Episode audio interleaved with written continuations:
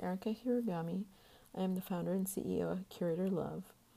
So, Curator Love is an art enterprise that partners with a myriad of art professionals across the globe to produce innovative curatorial projects. We direct artist studios, we publish books, we produce exhibitions, we host conversations, we create art actions, we launch art spaces, and overall we innovate. We've been doing so for about five years in six different countries around the globe. Um, but this podcast is our reaction to the current crisis that the universe is facing. So, over the last couple of days, as we're all in self isolation, social isolation, social distancing, um, we've been, you know, having a conversation about what happens within the art world now that the universe seems to have stopped. And we're seeing a lot of things emerge from a lot of different spaces. Um, you know, art foundations across the globe are providing grants for artists. Um, arts news sources are providing information about museum closures, galleries are postponing exhibitions, um, spaces are closing, spaces are moving. Those spaces that you know can still be visited, if at all, are only available during office hours or by appointment only. And in having this conversation internally as a team, we've started coming up with a strategy that can help us better reach other artists, um, other arts professionals, and overall people with a general interest in art to kind of learn to innovate together in this togetherness that is emerging within social distancing and we're very intrigued by the possibilities. Um, as of recently, we started launching uh, online viewing rooms, which are a version of digital exhibition so that you can see the artwork and enjoy it from the leisure of your own home. Um, but before I get into all of this, let me center the conversation about what it is that we have been doing in the past. So, we're about 50 exhibitions into Curator Love, about 10 publications in. And we began as a company because we saw that it was a really problematic space, the art world. It was in all of the white cubes, or the black cubes, or the brown cubes, or pick a colored cube. We saw these um, bureaucratic issues that had emerged that made it so that people don't feel safe in these spaces. People don't feel comfortable in these spaces. People don't feel like they can thrive in these spaces while still being expected to produce in these spaces culturally. So we decided to shift the way in which we did business since before we, we opened up as a company. Um, so, a bit about my background. I have a triple BA from UCLA and a master's from Sotheby's. And by the time that I finished both of those, though I should say I'm also a doctoral student at UCLA at the moment, by the time we finished both of those, I finished both of those, we decided we decided as a company um, that we didn't enjoy both of the bigger projects that were out in the art world. The museum as a project is a very complicated institutionalized space. The gallery as a for profit is a very unique capitalistic driven machine. And we saw how problematic both of these spaces were for every artist that isn't the blue chip. Um, and so we decided to kind of toy with what we had learned because at the point of foundation there was two of us me and the vice president of the company giovanna violi who also serves as the coo um, and we decided to ask ourselves what was about museums that didn't work what was about galleries that didn't work and how we can push something forward that grabbed what was best about those two environments but innovated. So our first exhibition our first project actually was an exhibition in between both a gallery and a museum uh, in unisons that generated profits for a community within the sales revenue of the project. And we really enjoyed how that project worked. So we are very community driven, we're very artist forward. We work with a lot of emergent artists, we work with a lot of um, BIPOC artists. We work with a lot of different people, um, and we have for the past five years in a lot of different spaces. So, because we come from the past five years of being non traditional in the way in which we operate, we feel like we can use this time now, this kind of like pause in the art world, to experiment with alternatives, hence this podcast. But we are looking at building resources. We are in constant communication with our artists. We build we constantly build surveys to better understand the people that we work with and how to best service them. But at this very moment, it seems that both museums and galleries are kind of at a standstill and you know, artists are also not producing for shows because shows are all paused and well artist artist and publications go hand in hand but artists don't really produce for publications. So now that we're at the space in which everything is kind of at a standstill we feel like it's a really good point to hold space have a conversation and figure out how we can together learn and thrive from this so some of the stuff that has been emerging is this concept of communication and digital understanding and togetherness. But I am very lucky that I am surrounded by amazing scholars and great curators, and my team is comprised of all kinds of arts professionals.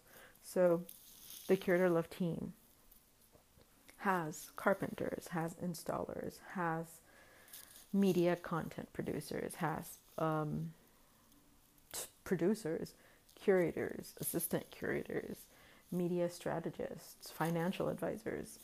Um, the way in which we do what we do is a little different than the way in which either a gallery or a museum works. So the people who comprise the enterprise also have all of these great ideas of things we can achieve now to kind of like figure out whether or not this can be like the potential cement for what happens in the next five to ten years for our company, not just, you know, for the art world at large, not just for our company.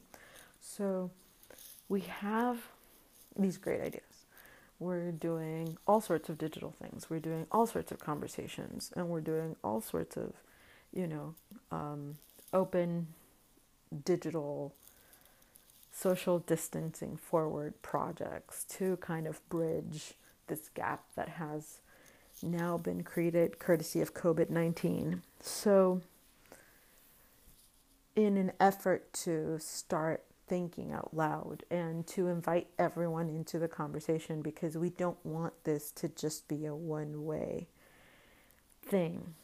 We're also in this company very anti hierarchical, in which we don't truly believe that things get done by, you know, the way things have been done for the past 500 years, in which your boss and the boss's boss and the boss's boss have an idea, tell you how to execute it, and you go and you do it. Here, things work differently. We don't, we believe in a flat strategy, in a flat hierarchy. So, everyone that has um, a project with us has equal say at the table. Not it, in no way, shape, or form can the curator have an exhibition without the artist. The artist's voice is, is equally important.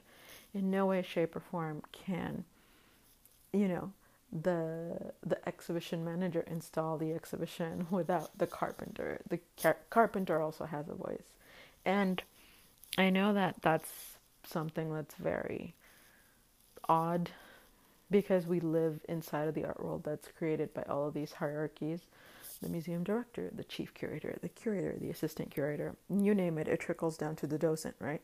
Inside an institution. So we don't believe in that. We're, we're surrounded by greatly talented people who understand what they're doing in different ways than I do. And though I run the company, I do not possess all of the talents that my amazing team has. Therefore, I don't believe that my voice matters most. And we bring that along to everyone that we have a project with, in which if we are building something together, then we're all in it together. Meaning that if you have a great idea, we will try and figure out how to make it happen. And if it can't happen, there's a reason for that. But if it does, then things emerge in a really great way. For instance, um, one of my favorite things to always talk about is an exhibition that we did last summer, in which we were invited by a gallery to come and do an exhibition on site. And we brought this exhibition had to do with like Latinx labor politics. So we were deconstructing how much an immigrant makes and what the backbone of the economy is and how it's built by Latinx community in the country. So one of the one of the artists brought an artwork that is basically a standing food truck that looks like a James Turrell. So it's like light show, but also there's a dude in the middle serving you tacos, like legit tacos that you could eat. So within the structure, you have a taco man, so you know vendors, cannibalism, um, and you've got a DJ, because how can you have tacos without music? So somewhere along this particular sculpture that we put in this particular exhibition grew in a playlist because the DJ was playing music. So then one of the things that we did for that particular exhibition was start, you know, conceptualizing our exhibitions as if they were had a musical element tied to them. So whenever we have an art piece or an artist that has music as an important component to his practice, then we'll highlight that. And, you know, we have a handful of playlists on Spotify that can better hone you so that you can understand what it means to witness that sculpture, but not necessarily just visually. You could also listen to it. And for performances, performances often have a soundtrack. So we also post what the performance persona of the artist listens to as the performance persona, and you can picture yourself or picture, you know, knowing the performance persona as opposed to the artist when that's allowed. So we're always, we've always been in the way in which we manage our projects very, you know, very abstract and very willing to explore. Not all of the explorations have been great, but most of the explorations have been amazing because we've learned from a lot of them. And this is another one of the explorations. We are trying to figure out whether or not it would be of great importance to start a podcast to, you know, get together with art people, to have the universe have a discussion about what it means to be in the art world in a time in which social distancing makes it so that we can't be in a room together.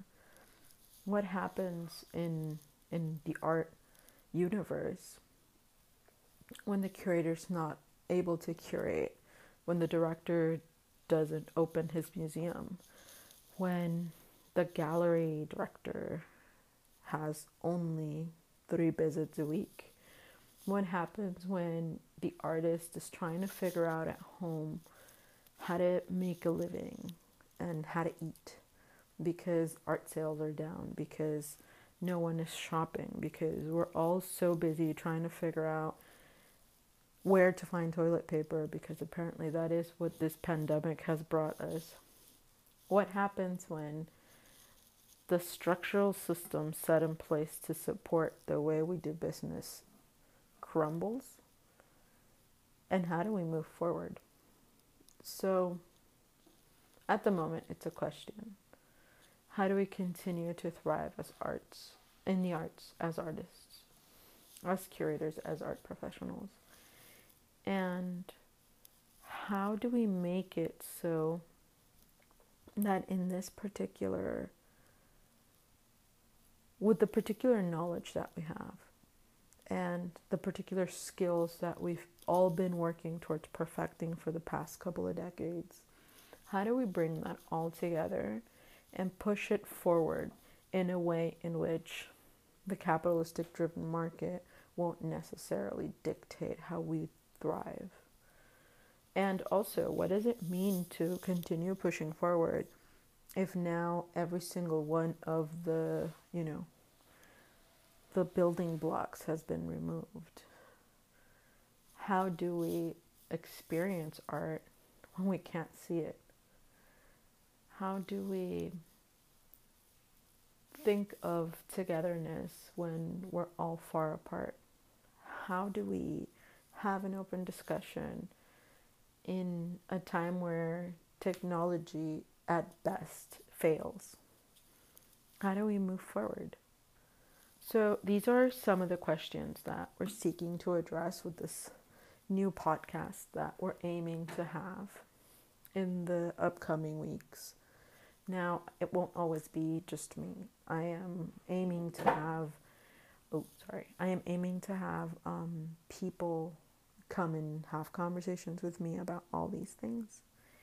And I'm very much looking forward to learning not just about how things have shifted, how we can innovate from within this shift, but also about the needs of the artists, the needs of the arts professionals what do we have now that we can extrapolate from the failed system to make that the building blocks for the next system that we will build together so that we can continue to work as artists, as curators, as art professionals in this universe that, you know, is now all of a sudden at a standstill.